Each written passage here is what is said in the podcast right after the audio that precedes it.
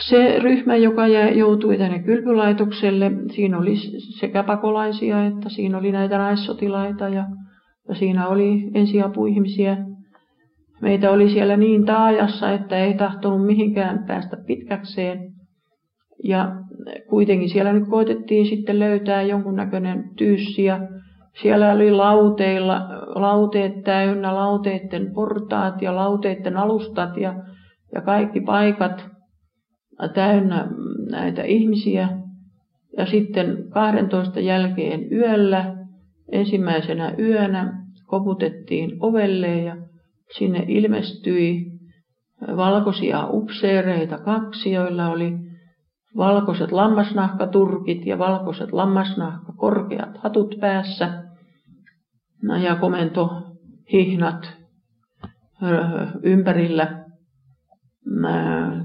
pyysivät puhuttelua.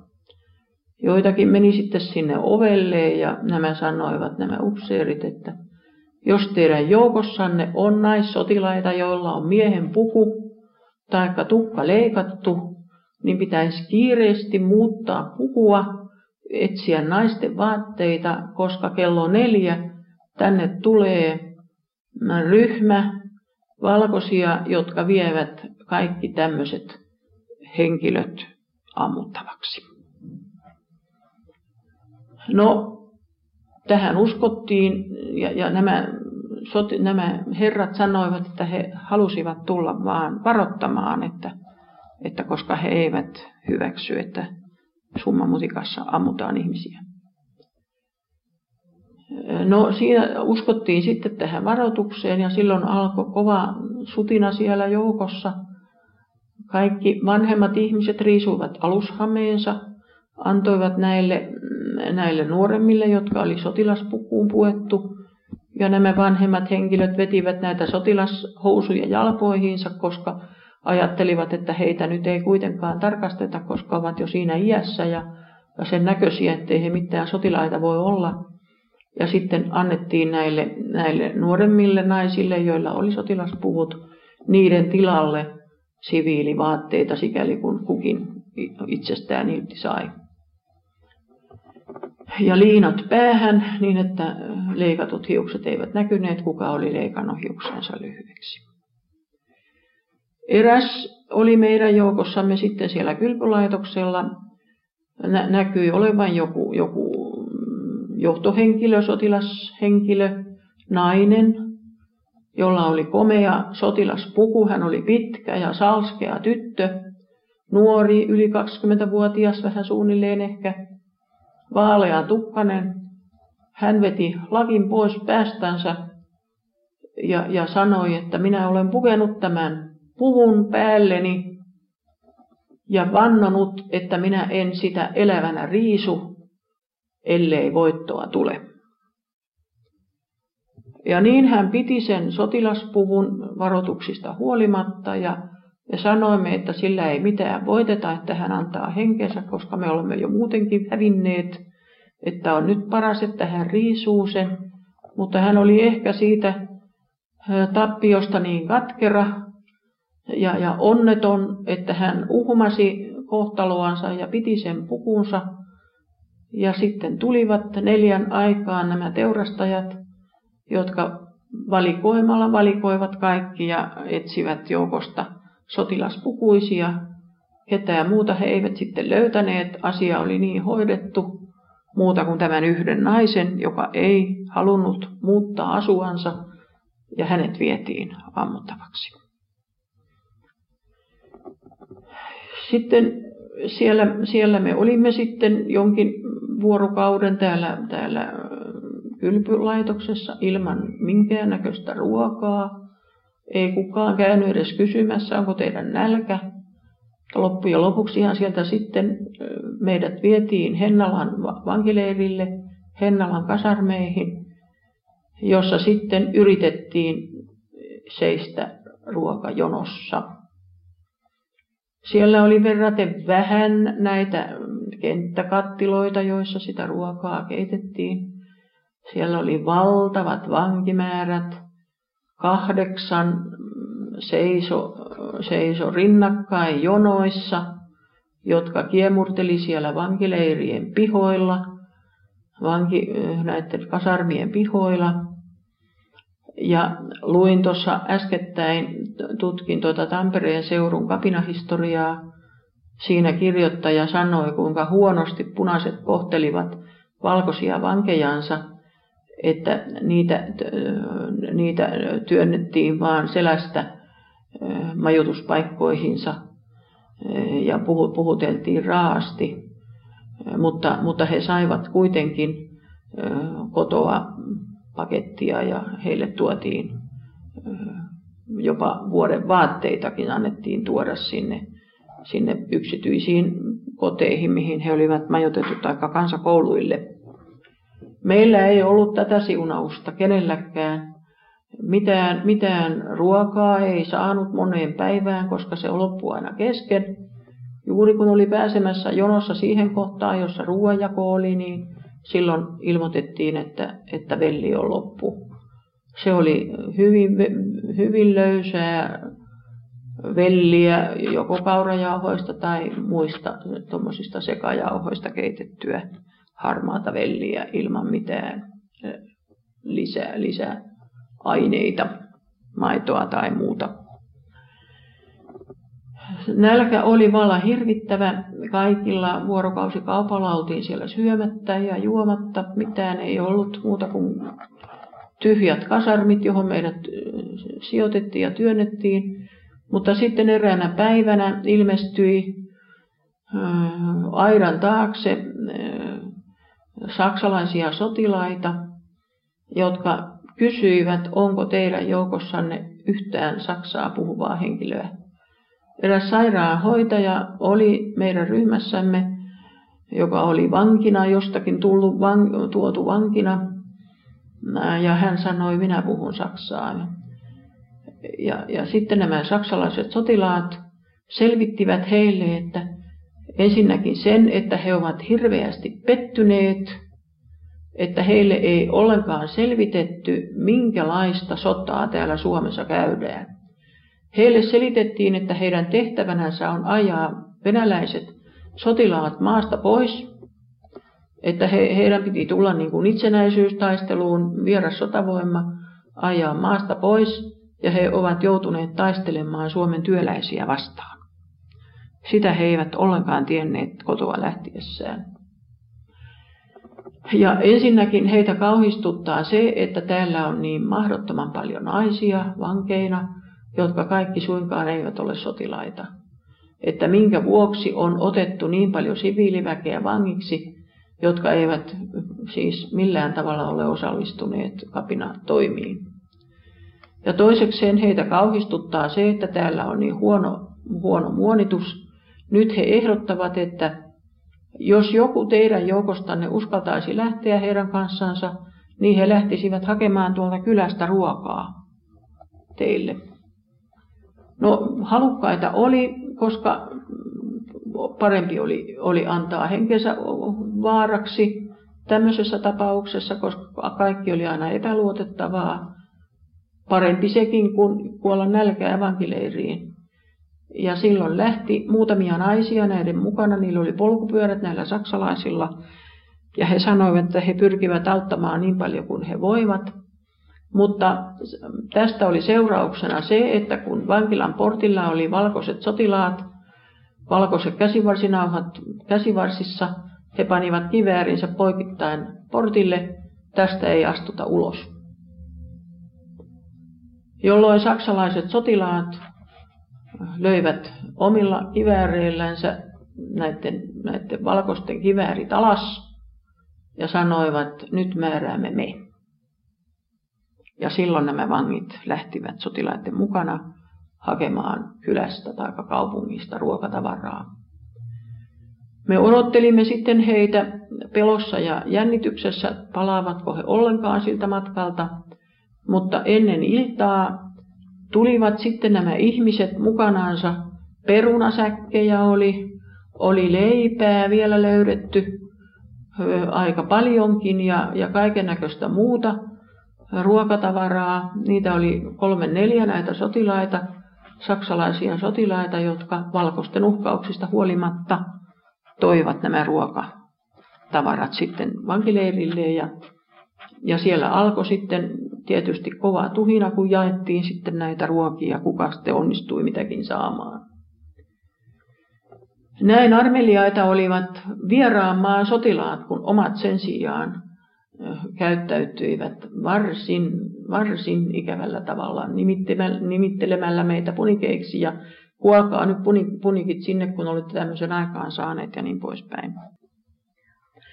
Niin näistä, näistä Hennalla vankileirioloista on jäänyt mieleeni paitsi nämä valtavat ruokajonot, joissa me seisoimme nälkään nääntymäisillämme, kun se velli aina loppui sopivasti kesken, niin siinä oli tämmöinen sadistimainen vartija, joku, joku siviilihenkilö, joka ei suinkaan ollut mikään, mikään sotilashenkilö, joka, jonka piti pitää sitä jonoa järjestyksessä ja, ja suorassa.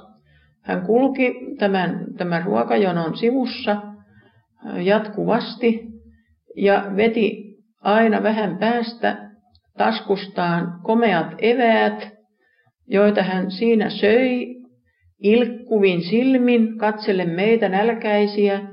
Hänellä oli suuret voileivät, joiden päällä oli kinkkua ja, ja lohta ja suuressa pullossa maitoa, jota hän aina ryyppäsi sitten välillä ja kulki siinä rivin sivussa tarkoituksella kiusata meitä nälkäisiä näillä, näillä eväillänsä, joka tietysti oli aika masentavaa, kun oli nälkäkurni itsellä vatsassa ja olisi syönyt vaikka, vaikka pieniä kiviä, jos olisi, olisi ollut siihen minkäänlaista tilaisuutta. Kunnes sitten joku vangeista oli potkassut siihen maitopullon pohjaan, jolloin se lensi hänen käsistään ja meni rikki. Ja siitä oli seurauksena hänelle ankarat, ankarat korvapuustit. Mutta, mutta sotilashenkilöt eivät sekaantuneet tähän, koska heitä ei ollut siinä lähettyvillä, eikä tällä herrallakaan ei ollut sitten sisua mennä hakemaan siihen sotilasapua. Hän itse löylytti tämän rikkoja, mutta mutta koko jono hurras ja huusi siitä huolimatta, että, et, et, siitä pelostakaan huolimatta, että joku rangaistus olisi kohdannut. Jolloin, jonka jälkeen tämä herra vähemmän näytteli eväitänsä. No sitten sieltä vietiin työ, työhön naisia. Siellä kävi, kävi semmoisia kaupunkilaisia henkilöitä, siviilihenkilöitä päästettiin vankileirille ja tarjottiin työtä, että tulisi, olisi koulujen siivoamista ja olisi, olisi sen kylpylaitoksen siivoamista, jossa vangit olivat olleet ja, ja kaikkia tämmöistä. Ja luvattiin sitten ateriaa siitä palkaksi. Äitini oli samalla vankileirillä pakolaisena. Hän ei ollut missään sotilastehtävissä ollut. Hän oli ihan ihan syytön pakolainen. Keskustelimme siinä, että uskaltaisiko mennä tuohon, tuohon jonoon, jos ne vie vaikka ammuttavaksi. Niin, niin sitten kuitenkin rohkaisimme mielemme, kun oli niin mahdottoman kova nälkä, ja mentiin siihen siivousjonoon, jonka jälkeen meidät vietiin vankileirin portista ulos ja marssitettiin sairaalaan siivoamaan, jolloin siivoustyö pantiin ensin toimeen nälkäisinä niin, ettei tahtonut millään jaksaa edes kävellä. Saati sitten tehdä mitään työtä, mutta, mutta se piti kuitenkin tapahtua ja työtä piti tehdä, jonka jälkeen sitten saatiin pala leipää. Ja oliko se, oliko se jotakin maidonsintua tai piimää, sitä minä en nyt varmasti muista, mutta mikään ateria se ei missään tapauksessa ollut. Että se oli melko vähäinen se palkkio sitten siitä työstä, kun illalla palautettiin taas jono takaisin kasarmiin. Mutta jatkuvasti kuului ammuntaa kello neljä, oli, oli se teurastusaika, jolloin syyllisiksi havaitut vietiin, taikka ilman syyttäkin, siellähän ammuttiin syyttömiä ihmisiä yhtä paljon ehkä kuin syyllisiksi havaittujakin. Aina paukkui kiväärit kasarmialueen ulkopuolella säännöllisesti joka aamu kello neljä. Ja tiedettiin aivan varmasti, että, että siellä oli vankien teurastus käynnissä. Sen jälkeen, kun nyt oli oltu siellä aikamme siellä Hennalassa, niin sitten tuli tieto, että, että kaikki naisvangit siirretään Hämeenlinnan vankileirille. Meidät talutettiin junaan, joka oli varsin pitkä. Kaikissa vaunuissa oli naisia, ei suinkaan mitään matkustajavaunuja, vaan tavaravaunuja, härkävaunuja, niin kuin siihen aikaan sanottiin. Ja nämä oli sullottu täyteen vankeja, jolloin niin kuin olemme nähneet nyt myöhemmin näistä vankivaunuista tuolla ulkomailla, Saksassa ja muualla, jossa juutalaisia vietiin, niin samalla tavalla meitä punaisia vankia vietiin härkävaunuissa, joiden ovet työnnettiin kiinni ja siellä sai olla sitten omissa oloissaan niin kuin kykeni. Ja tällä tavalla meidät tuotiin Hämeenlinnaan, ja kun me tulimme Hämeenlinnan asemalta läpi kaupungin Suomen kasarmille, joka oli, oli täällä kaupungin lairassa, jotka kasarmit siellä vieläkin seisovat, niin molemmin puolin tätä meidän kulkureittiämme olivat kaupunkilaiset kerääntyneet uteliaisuutta katsomaan tätä vankikolonnaa ja ei ne syl- syljeskelemiset ja, ja häpäisyhuudot ja, ja loukkaamiset ollut suinkaan vähäisiä, joita me saamme osaksemme kulkiessamme tämän, tämän tässä karavaanissa tämän äh, kaupunkilaisten kunniakujan läpi. Jo aikaisemmin oli kaikilta vangeilta viety kaikki heidän omaisuutensa moneenkin kertaan oli komennettu, että nyt luovutetaan rahat, nyt luovutetaan kaikki ampuma-aseet, jos semmoisia on, teräaseet, sakset, veitset, linkkuveitset. Ja nyt luovutetaan kaikki arvoesineet, kellot, sormukset. Me olimme jo niin puhtaaksi nylettyjä, kun tulimme sitten Hämeenlinnaan, että mitään ei olisi enää luullut kellään olevan mutta minäkin olin onneksi saanut piilotettua muutamia seteleitä, jotka saimme ennen vangiksi jouduttuamme palkkiona niin kuin ensiaputyöstä. Ja minä olin pyhästi vannonut, että minä en niitä luovuta, kävi kuinka kävi. Ja minä olin piilottanut ne vaatteisiini, ommellut vaatteisiini, alusvaatteisiini ja silloin minä ajattelin siellä Suomenlahden, Suomenlinnan kentällä, Suomen kasarmin kentällä, kuinkahan minun nyt käy, jokohan minut nyt, nyt saadaan kiinni tästä, tästä kätkemisestä, jokohan minä nyt menetä henkeni näiden seteleiden takia.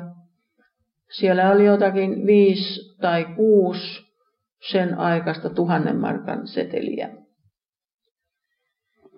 Ja sitten loppujen lopuksi havaittiin että siitä oli pari kolme väärääkin rahaa. Niitähän oli siihen aikaan liikkeellä tämmöisiä vääriäkin rahoja. Ja, ja menin jonoon. Sanottiin, että joka tarkastuksessa, jos tarkastuksessa vielä löydetään jotakin, niin armotta ammutaan. Minä nostin pääni pystyyn ja ajattelin, että jos niin käy, niin ampukoot. Kun on tähän asti selvinnyt jollakin tavalla hengissä, niin eiköhän se minun hyvä henkivartijani ja suojelijani suojele minua vielä tälläkin kerralla. Ja niin sitten kävi, että sotilas, joka oli ovella tutkimassa, tekemässä ruumiintarkastusta, siveli kovasti hamehelmat ja vyötäröt ja, ja koetteli taskut ja koetteli hiusnutturat ja, ja kaikki mahdolliset, mitä, missä nyt suinkin olisi jotakin ollut, ollut kätkettynä. mutta hän ei tuntenut niiden seteleiden rapinaa minun alusvaatteissani, koska ne, ne, ne oli sen verran tukevaa kangasta, että rapina ei tuntunut. Ja sitten hän kysyi, onko rahaa, kun hän oli tarkastuksen suorittanut. Minä sanon, että tässä riippuu pieni kukkaro vyölläni, ottakaa se patterimarkka, mikä siellä on. Sanottiin näitä huonoja paperiseteleitä, silloin markan seteleitä patterimarkoiksi. Siinä on yksi patterimarkka säilynyt, ottakaa se jos haluatte. Hän sieppasi sen ja löi kiväärin perällä takapuoleen ja tuppasoista sisään. Silloin minä huokasin helpotuksesta ja ajattelin, että jokohan tämä oli viimeinen tarkastus vai, vai tuleeko vielä muita tämän jälkeen. Ainakin tällä kertaa minä olin selvittänyt itseni ja rahani siitä tarkastuksesta. Ja myöhemmin sitten täällä Suomen kasarmilla ollessamme, kun jouduin siellä, siellä työkomppaniaan taas jälleen, meidät pantiin pesemään semmoisia vaatteita, verisiä vaatteita, jotka oli kerätty pitkin sotarintamia, tuotu sinne, kerätty sinne pestäväksi. Me pesimme niitä siellä kasarmin pyykkituvassa. Ja meillä oli onneksi niin inhimillinen vartija annettu sattumalta meidän kohdallemme, joka ei huolinut kivääriä. Hän sanoi, että hän ei ota periaatteesta käteensä kivääriä. Hän on, hän on uskonnollinen ja, ja kunnioittaa ihmishenkeä, eikä ota tappoasetta käteensä. Mutta hän ottaa tuommoisen kapulan, jos, jos tämä kapula sitten korvaa kivääriä, ja sen kapulan kanssa hän sitten kulki. Ja hän oli niin armelias, että hän vei meidät sinne Hämeenlinnan äh, kaupungin äärellä olevaan järven rannalle aina pari-kolme kertaa viikossa. Muka tätä pyykkiä viruttelemaan pantiin suuria saavia ja pyttyjä käsirattaille ja, ja sitten pantiin näitä miesvankeja, jotka oli luurangoitsi laihtunut parikymmentä vetämään ja lykkäämään näitä kärryjä, jotka juuri ja juuri siis nämä ihmisrauniot saivat jalan toisen eteen, mutta vaikeata se oli ja huonoa se kulku. Mutta tänne rannalle hän sitten antoi kutsua omaisia, vankien omaisia. Hän sanoi meille, että kirjoittakaa kotiin, minä vien kirjeet postiin ja pyytäkää omaisianne tulemaan tapaamaan teitä, minä vartioin ja annan tähän luvan. Teidän ei käy huonosti.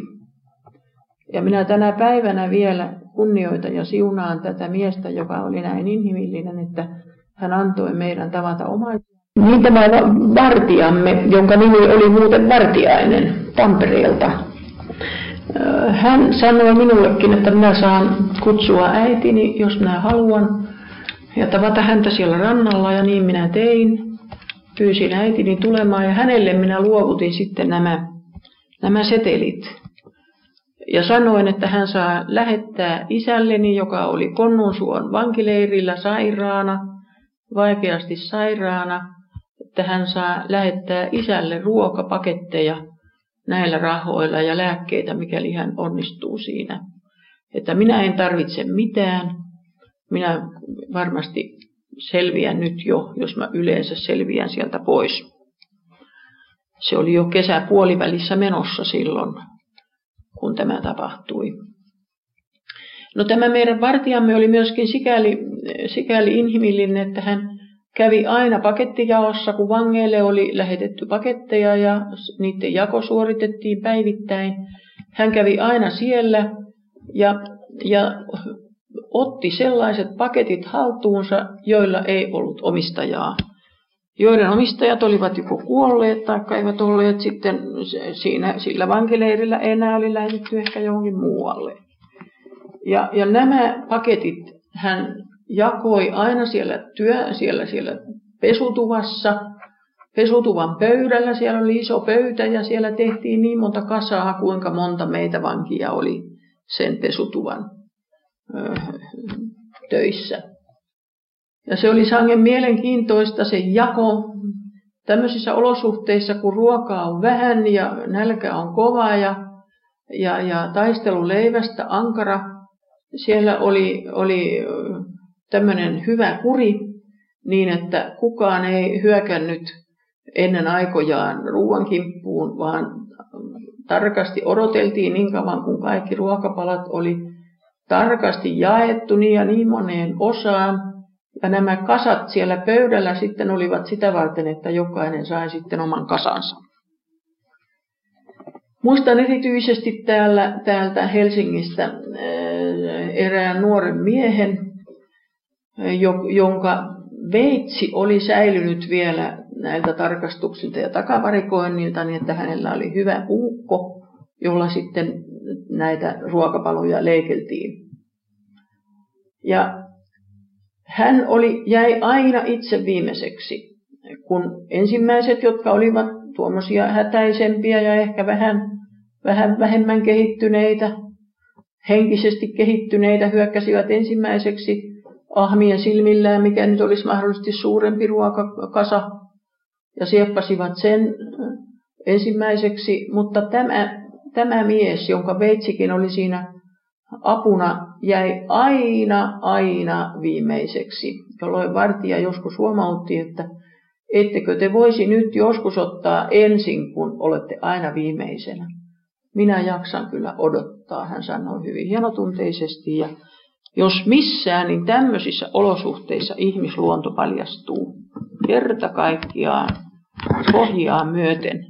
Kenellä on sydämen sivistystä, kenellä on tahdikkuutta, kenellä on tämmöistä inhimillisyyttä, se näkyy näissä olosuhteissa, niin kuin sanotaan, että matkalla tulee ihmisen tuntemaan pitkällä matkalla paremmin kuin, kuin muissa olosuhteissa, mutta minä sanoisin, että poikkeuksellisissa, epänormaalisissa olosuhteissa vielä enemmän ihmisluonto tulee näkyviin. Ja se tuli täällä vankileirillä. Siellä voi jakaa melkein ihmiset kahteen tai kolmeenkin ryhmään eh, luonteen ominaisuuksiensa ja tämmöisen henkisen kehityksensä ja sivistyksensä perusteella.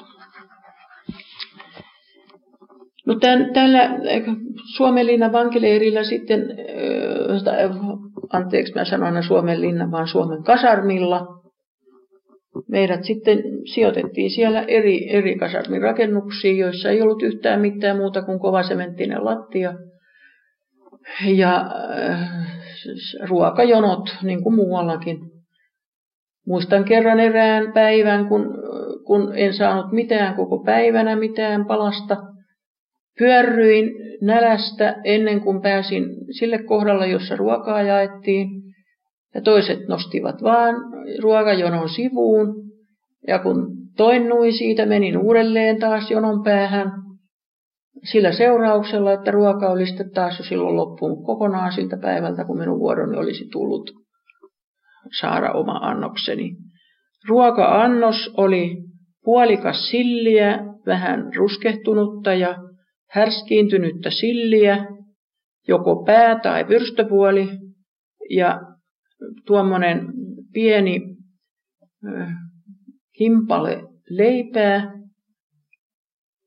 jos, joka oli leivottu semmoisesta kaunasista jauhoista, me sanoimme sitä leiväksi, jossa oli piikki pystyssä ja joka tuolla raapi kurkkua, kun, kun sitä yritti syödä, taikka sitten aivan semmoista vellimäistä pellavan siemen leipää, jossa ei paljon ollut jauhoa sen verran, että juuri julkoossa pysyi. Ja sitten tämä oli, oli aamuannos ja illalla sitten saatiin semmoista harmaata niin löysää velliä, että siinä oli vähän näytetty jauhoa siinä vellissä. Ja sillä lailla me, meidän sitten piti tulla toimeen siellä ja minä, minä melkein uskon, että siinä ei ollut sitä minimimäärää kaloria, mikä, mikä kuuluisi sentään ihmisen joka päiväiseen ravintoon, että kyllä se varmasti jäi monessa tapauksessa alle sen. Siellä oli sitten venäläiset sotilaat aikoinaan pitäneet hevosiansa siellä, siellä ulkorakennuksissa, jossa, johon oli jäänyt semmoisia mustia aurinkokukka kakun palasia, kovia niin kuin, niin kuin kivihiilen palaset tai koksin palaset, ja niitä sitten vangit kävivät hakemassa sieltä ja, ja yrittivät niillä lievittää nälkäänsä sillä seurauksella, että ne kovettuivat vatsaelimiin suolistoon niin, että, että ne miehet melkein säännöllisesti kuolivat kauheisiin vatsan vaivoihin, jotka olivat niitä syöneet. Me emme uskaltaneet meidän ryhmässämme koskeakaan koko kakkuihin, me kärsimme nälkää. Mutta ei voi sanoa kaikista valkoisistakaan ihan, ihan samaa, että ne olisivat olleet säännöllisesti raakalaisia. Siellä oli eräs valkoinen upseeri, näiden vartioiden päällikkö, joka, tämä ei ollut enää Suomen kasarmilla, tämä oli jo siellä Poltinahon kasarmilla, johon me jouduimme, mutta tuli mieleeni tästä, tästä ruuasta. Hän eräänä päivänä, kun makasin siinä maassa piikkilanka-airan takana maantien varrella odottaen, että joku ihminen heittäisi jotakin ruokaa ohikulkiessaan, niin tämä upseeri tuli siihen ja kysyi, on, kyllä kai teillä on nälkä. Minä sanoin, että luonnollisesti ei voi epäillä. Hän sanoi, onko teillä mitään paikkaa, johon voisi tuoda paketin yöllä. Minä sanoin, että kyllä meillä on semmoinen kuoppa tuossa aidan rajalla, vanha puhelinpylvään kuoppa. Jos joku arvollisesti jotakin tahtoisi antaa niin eikä tahtoisi, tahtoisi tehdä siitä julkista, niin sinne voisi tuoda jotakin. No, hakekaa aamulla, hän sanoi. Minä herät, herättyäni menin kuopalle ja siellä oli todella erittäin herkullinen paketti ruokaa, jota ei siviilioloissa enää monin paikoin oltu nähtykään. Siellä oli kinkkua voileipien välissä oikeita voita ja, ja, ja hyvää leipää, jonka paketin minä sitten riemumielin vein kainalossani kasarmiin ja jaettiin siellä kaikkien kesken, sen huoneen väen kesken. Ei siitä montaa murenaa henkeä päälle tullut, mutta jotakinhan tuli. Ja tästä ruuasta tulee mieleeni vielä se aika ennen kansalaissotaa, kun venäläinen sotaväki oli vielä maassa. Lempäälän työväen talolla oli majoitettuna venäläistä sotaväkeä. Ja se ruokapula oli niin suuri siihen aikaan tavallisten ihmistenkin kesken. Oli työttömyyttä, ei ollut työtä eikä rahaa ostaa ruokaa, eikä ruokaa ollut paljon saatavanakaan, niin meillä, meillä kotona, minun kotiperheessäni, elettiin pitkän aikaa ryssän limpulla, niin kuin silloin siihen aikaan sanottiin, tällä venäläisellä sokerilla ja sitten Amerikan silavalla. Amerikastahan lähetettiin tänne kaikki se sianrasva, joka oli pekoonista kuorittu se oli suolattu vahvasti ja se oli ihan tämmöistä puolikeltaista paksua rasvaa, jota veitsellä leikattiin leivän päälle. Ei ollut voita meillä, ei ollut maidosta tietoa, ei ollut leivästä tietoa. Me kävimme ostamassa näitä venäläisiltä sotilailta sitten tätä, tätä, näitä heidän eväitänsä, tätä, tätä niin sanottua ryssänlimppua joka oli erinomaisen hyvää leipää. Se oli merkillistä, että, että venäläiset osasivat niin hyvän leipomataidon, että tämä limppu oli kauttaaltaan kypsä, vaikka se oli aika paksu. Tätä me söimme ja siihen levitettiin tätä, tätä Amerikan silavaa, niin kuin sitä sanottiin. Ja sitten näitä mustia sokeripaloja käytettiin kahvin kanssa. Minä sanon mustia, sillä ne oli vähän siellä täällä kieritelleitä, että ne ei ollut ihan valkoisia, mutta hyvältä maistui silloin, kun ei ollut muuta. Ja tämä tästä ruuasta. No niin, täällä vankileirillä, minä en tiennytkään ihan Tästä vanginvartijoiden inhimillisyydestä minä voisin kertoa pienen version, koska on hyvä vähän höystää tätä surkuteltavaa kertomusta pienillä tämmöisillä sivuhyppäyksillä. Siellä oli eräs Merimaa-niminen nuori, nuori suojeluskuntalainen myöskin täällä, täällä Poltinahon kasarmilla, jonne meidät siirrettiin Suomen kasarmilta. Ja, ja hänen tuli tietysti niin kovasti sääli meitä nuoria tyttöjä, joita siellä oli aika paljonkin. Ja hän sanoi minulle, että voisitteko mahdollisesti ja uskaltaisitteko lähteä hänen kanssaan vähän kävelylle. Hän niin mielellänsä veisi teitä täältä vankileiriltä vähän, vähän tuonne luontoon, kun oli luonto juuri puhjennut hukkaansa, oli kaunis kevät ja, ja, ja hän tahtoi, että me olisimme saaneet vähän nauttia siitä jollakin tavalla. Ja, ja minä vastasin, että kyllä mielellään ainakin minä voisin lähteä, jos vaan toisetkin jaksaisi, mutta mutta on niin vaikea kävellä, kun ei voi millään tahdo millään pysyä pystyssä, kun on niin huonossa kunnossa. Oli nälkä niin, että polvet vapisivat. Hän sanoi, että hän ottaa polkupyöränsä ja saatte nojata siihen. Mennään, mennään nyt vähän täältä pois. Meitä kolme tyttöä lähti sitten hänen mukanansa ja mentiin, mentiin sinne, sinne hetkinen, mikä se nyt on se urheilualue siellä Hämeenlinnan äärellä, jossa on uima-altaat ja kaikki. Niin, täällä kaavoin ulkopuolella olevassa metsikössä hän poimi meille mansikoita, koska oli mansikka-aika, ja me istuimme ruohikossa ja, ja olimme hyvin onnellisia, että pääsimme pehmeälle ruohikolle sen sijasta, kun olimme jo kuukauskaapalla istuneet joko kasarmin sementtisellä permannolla tai taikka hiekkaisessa maassa kasarmin pihassa. Tästä hiekkaisesta maasta kasarmin pihassa tulee vielä mieleeni eh, eräs puu, joka kasvoi Suomen kasarmin pihamaalla. Ja ennen kuin kesä oli lopussa, se oli puhtaaksi syöty suoranaisesti syöty, sillä vangit kiipeilivät tässä puissa, söivät sen lehdet, kuorivat sen rungon, että se oli ihan puhtaaksi kaluttu suuri lehmus, jonka piti antaa varjoa ja, ja vihreyttä kasarmin pihassa, mutta siihen sillä ei ollut tilaisuutta, koska nälkäiset vangit olivat sen uurangoksi kalunneet. Toinen tapaus muistuu mieleeni tästä nälästä. Tuotiin suuria hevoselluita käsirattailla kaksi vartijaa, kaksi vankia veti. Vartija kulki perässä kiväärin kanssa ja tällöin hyökkäsi nälkäinen vankijoukko näiden luitten kimppuun ja vetivät niitä perässään toivossa saada niistä jotakin nälkäänsä.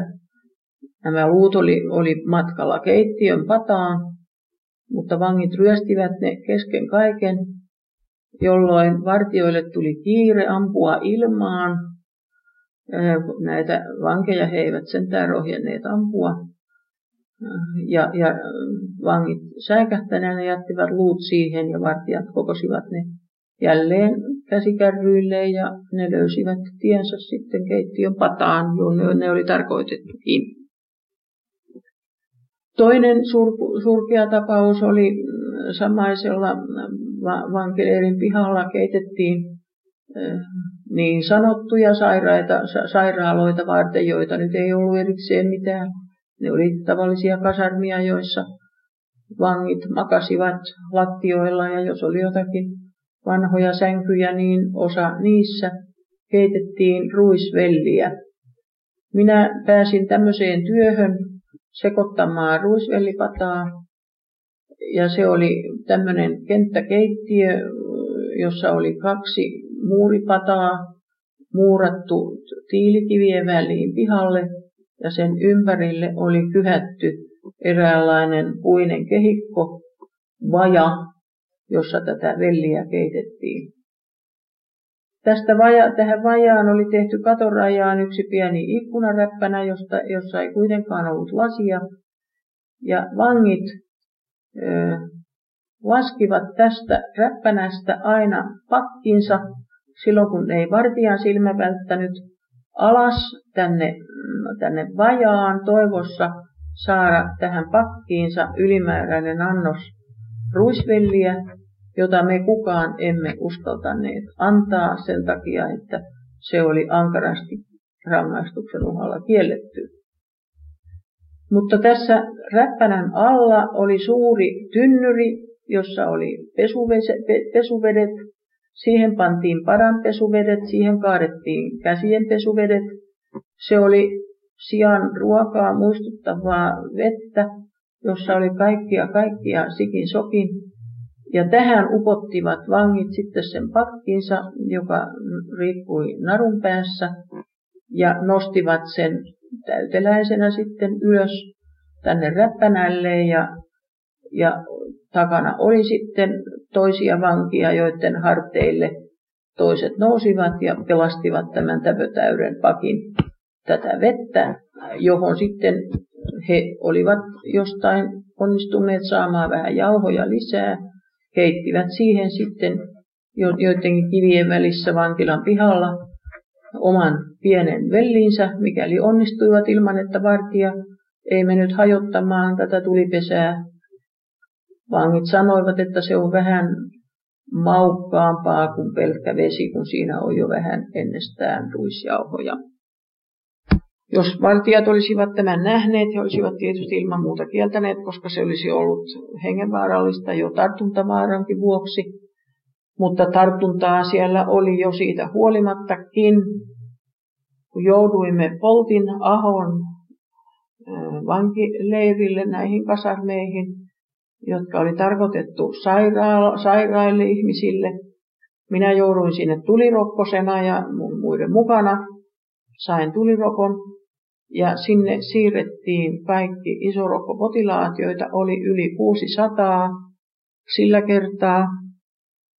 Ja kaikki nämä makasivat siellä kivilattioilla, betonilattioilla ilman minkäänlaista apua ja hoitoa, samoissa likaisissa alusvaatteissa, jotka olivat olleet heillä jo kuukauskaupalla.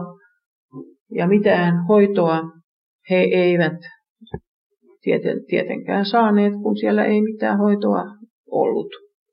Sinne oli kyllä kutsuttu eräs nuori lääkäri tänne Poltinaholle siinä mielessä, että siellä nyt sitten oli, voitiin sanoa, että siellä oli lääkärikin, mutta tämä sama nuori lääkäri, joka kai ei ollut ihan vielä valmiskaan, kiros kerran siellä pihalla, kiros ja itki vuorotellen, nosteli nyrkkiänsä ilmaan ja sanoi, että hänet on aivan syyttömästi pantu tämmöiseen helvettiin, jossa ei ole minkään näköisiä hoitomahdollisuuksia antaa mitään apua näille ihmis- ihmisille, jotka, jotka täällä ovat sairastuneet. Ei ole vuoteita, ei ole vuoden vaatteita, ei ole ruokaa, ei ole pesumahdollisuutta, ei kerta kaikkiaan mitään, puhumattakaan lääkkeistä, että tämä on, tämä on yksi helvetti, niin kuin hän sanoi, ja hänen täytyy mahdollisimman pian päästä täältä pois. Hän ihmettelee, että mikä, mikä, mikä voima on, on Suomen kansassa vaikuttamassa, että se ei kerta kaikkiaan lopeta tämmöistä ihmisrääkkäystä, jota voidaan harjoittaa näin suuressa mitassa. Niin, näistä vankilaoloista on mielenkiintoista kertoa sen verran, että usein kysytään, minkälainen oli vankila, vanki, vangin päivä vankileirillä. Minä sanoisin, että, että päivä, päivät olivat kaikki samanlaisia. Aamulla herättiin kivilattialta, jossa oli joku vanha ryysy päänalasena, jossa vieressä molemmin puolin oli tiiviisti naapuri. Lattia oli niin täynnä, että ei enää yhtäkään olisi mahtunut siihen pitkäkseen. Mitään sänkyjä ei ollut, mitään pöytää ei ollut tämmöisessä suuressa salissa. Penkkejä muistaakseni oli hyvin niukasti, että mitään istumismahdollisuutta siellä ei liioin ollut. Niin, että jos halusi istua, niin oli, oli etsittävä jostakin pihalta sitten joku, joku kivi taikka, taikka mistä löysi istuin paikan.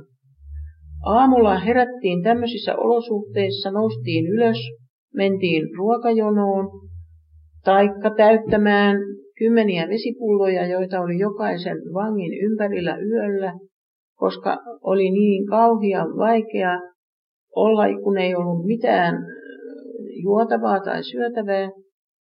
Etsittiin sieltä vanhoista, vanhoista nurkista pulloja, pestiin ne kaivolla ja täytettiin yöksi vedellä niin, että yhden vangin vieressä voi olla kymmenenkin pulloa vettä yötä varten.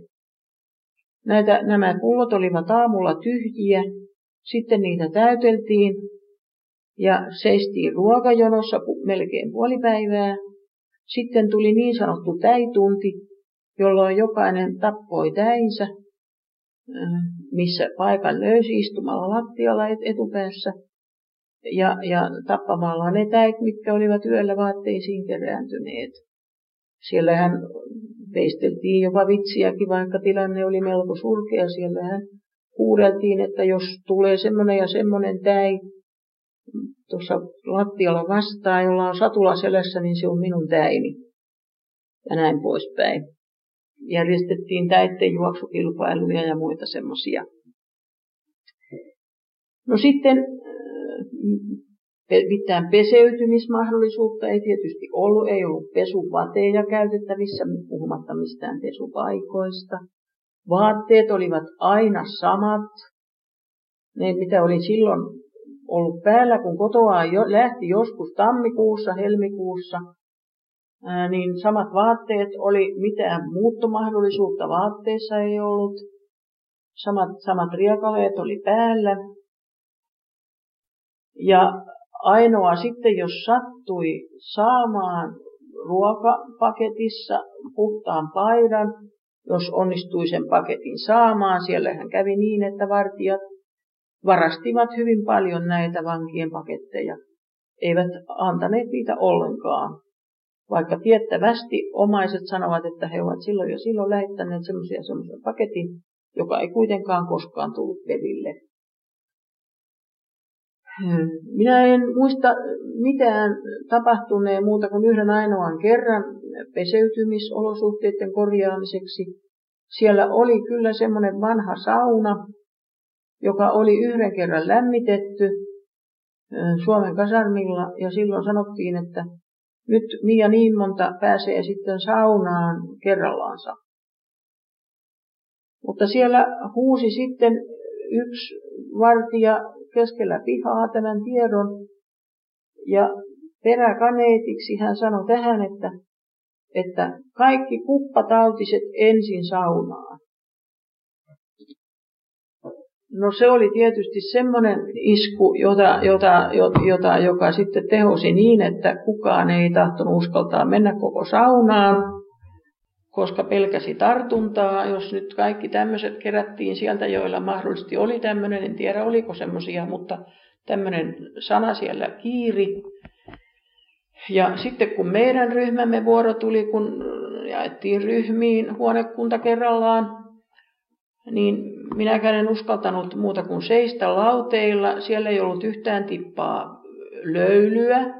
Se oli aivan kylmä, niin kuin, niin kuin mikä koppi tahansa, ja yhtään lämmintä vettä ei siellä ollut. Raanasta tuli kylmää vettä seinästä. No ei siellä sitten ollut minkäännäköisiä, ei ollut saippua tietysti ollenkaan. No mitä sitä kylmää vettä nyt niskaansa kaateli. Se olisi ollut aivan turhaa ja täytyy tulla melkein samoin tein pois saunasta. Toiset eivät edes riisuneet vaatteitaansa, lähtivät sen Siljän tien pois. Niin että tämä oli ainoa kerta, kun, kun annettiin joku mahdollisuus peseytymiseen. Jos sitten kaivolla siellä voi pestä vähän käsiänsä, kun pani kätensä siihen raanan alle ja, ja siinä pesi, mutta siinäkin oli vaara, että se likavesi menee kaivoon, koska, koska siinä oli aukko, aukko tämän kraanan alla, kaivon aukko mitään, mitään tuommoista hygieniaa ei voinut harjoittaa siellä, mitään ei saanut, saanut talon puolesta peseytymis aineita koskaan koko aikana. Sitten siellä me voimme pestä siellä pyykkituvalla se ryhmä, joka, joka pyykkituvalla työskenteli. Siellä me pesimme vaatteemme. Siellä oli jopa vähän, vähän pesuaineitakin. Ja sitten siellä järven rannassa voivat peseytyä, voi peseytyä sitten muuten, käydä vaikka uimassa, jos, jos halusi.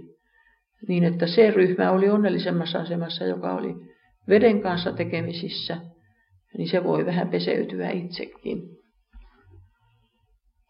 Tämän johdosta sitten sattui sen jälkeen, kun minä jouduin muiden mukana siirtymään täältä Poltinahon kasarmilta niin sanotulle linnan kasarmille, tämän harmaan vanhan linnan sivurakennuksiin, niin siellä etsittiin sopivaa henkilöä kansliaan,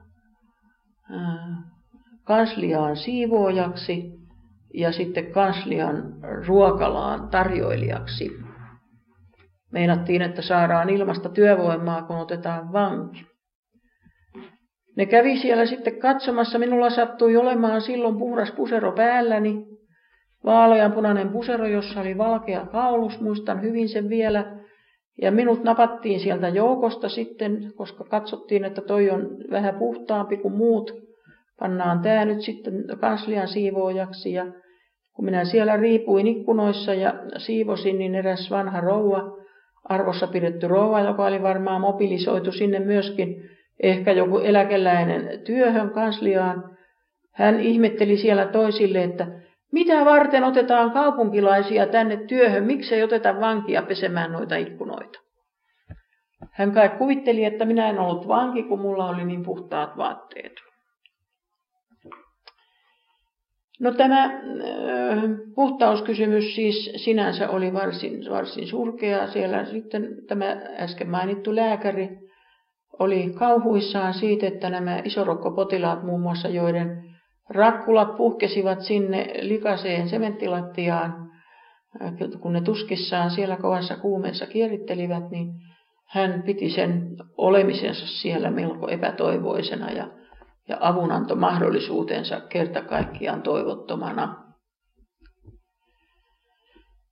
No sitten on julkisuudessa ja vapaussodan historiassa mainittu, että vankeja ei rääkätty vankileireillä. Tämä ei alkuunkaan pidä paikkaansa. Se on tuulesta temmattu ja, ja hyvä, hyvä, hyvä, hyvää uskoa tällä tavalla yritetään kylvää jälkipolviin, että valkoiset eivät harjoittaneet ihmiskirutusta. Minä omin korvineni ja silmineni näin täällä samassa kansliassa, jossa minä olin tarjoilijana kansliahenkilökunnalle ja siivoojana. Sen rakennuksen yhteydessä oli niin sanottu vartioiden päivystyshuone, johon tuotiin täältä linnan kasarmilta ja muualtakin kuolemaan tuomittuja ja, ja epäiltyjä vankeja tunnustukselle. Ja kun näitä oli tarpeeksi kuulusteltu, niin aina välillä lyötiin ja piestiin ja kuului päiväkausittain semmosia, semmoista kaameita eläimellistä huutoa aina täältä huoneesta ja minä kysyin kerran sitten tältä eräältä mm, kansliahenkilöltä, että mitä, mitä niille tehdään siellä niille vangeille, kun ne huutaa niin kauhealla äänellä niin hän selitti, että vanki pannaan vatsallensa lattialle, vartija toinen painaa saappaallansa, äh, astuu siis niskan päälle niin, että, että henkitorvi painaa lattiata vasten ja, ja toinen painaa jaloista ja lyö avoimeen riisuttuun selkään ruoskalla. Ja siitä johtuu tämä eläimellinen huuto, joka ei kuulunut oikein ihmisääneltäkään. Ja näin sitten aina, kun täältä vartijat toivat täältä kuritussellistä, pieksemissellistä näitä vankia ulos, että ne olivat, ne olivat niin monta kertaa loppuun piestoja, että ne juuri juuri pääsivät kävelemään. Eräs nuori poika kertoi salavihkaa minulle, että häntä on niin paljon hakattu, kun hänellä oli semmoinen lähes uusi popliinipaita, kun hän lähti kotoa, hän oli varakkaasta perheestä, niin se on niin hakattu selästä rikki, että ne paidan kappaleet ovat joka kerta painuneet hänen selkälihaksiinsa ja sitten on aina sellitoverit, vankitoverit niitä repineet pois sieltä, kun hän on päässyt näiden pieksäjiensä käsistä pakoon. Ja hyvin selvä esimerkki tästä pieksemisestä oli myöskin erään, erään rouvan tarina, jonka kanssa minut työnnettiin semmoiseen maanalaiseen luolaan täällä, täällä Linnan kasarmilla, eh, joka oli maan sisässä ja jonka latti, jossa ei ollut lattiaa ollenkaan. Siellä oli semmoiset puiset laudat, jotka kelluivat siellä, siellä mm, tämän kopin pohjalla sen vuoksi, että nurkassa oli suuri tynnyri, joka oli täynnä ihmisen, ihmisten ulostusta ja joka oli valunut siihen lattialle niin, että siinä nämä uivat nämä lattialankut.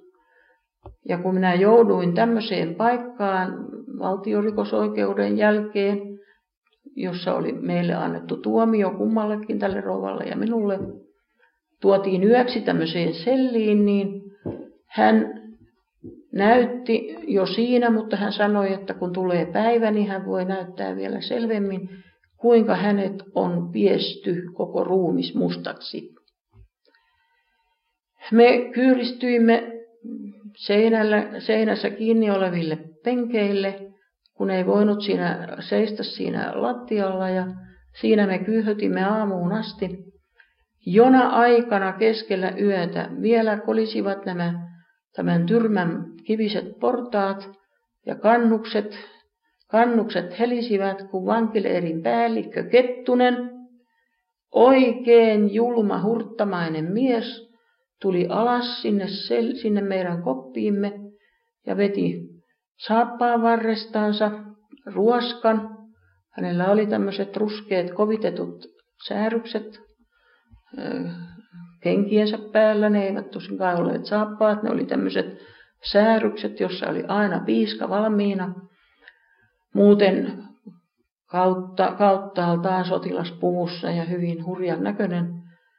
Hän tuli sinne ja sanoi, että joko nyt tunnustatte, sanoi tälle rouvalle, niin tämä rouva putosi siihen likaseen maahan hänen eteensä polvilleen ja ja rukoili, että ei häntä enää lyötäisi, että hän on niin sairas jo, että hän ei jaksa enempää. Ei lyödä, jos tunnustatte. Mitä minä voin tunnustaa, kun minä en tiedä mitään pahaa tehneeni, sanoi tämä rouva. No, katsotaan nyt. Kyllä vielä tunnustattekin. Tämän nuoren tytön silmien edessä minä en kehtaa teitä lyödä täällä, sanoi tämä, tämä Kettunen, pisti piiskan saappansa varteen ja käveli ulos. Ja kun aamu tuli, niin tämä rouva riisu vaatteensa ja näytti minulle, että hän oli kyllä kauttaaltaan hakattu. Hän oli aivan maksan värinen, varpaita myöten, kasvot ainoastaan olivat enää valkoiset. Ja kun minä kysyin, että mitä, mistä häntä syytetään, niin hän sanoi, että Häneltä vaaditaan tunnustusta, että hän on varastanut jostain kartanosta silkkipeitteen. Mitään muuta syytä hän, hän, häntä vastaan ei te, esitetty.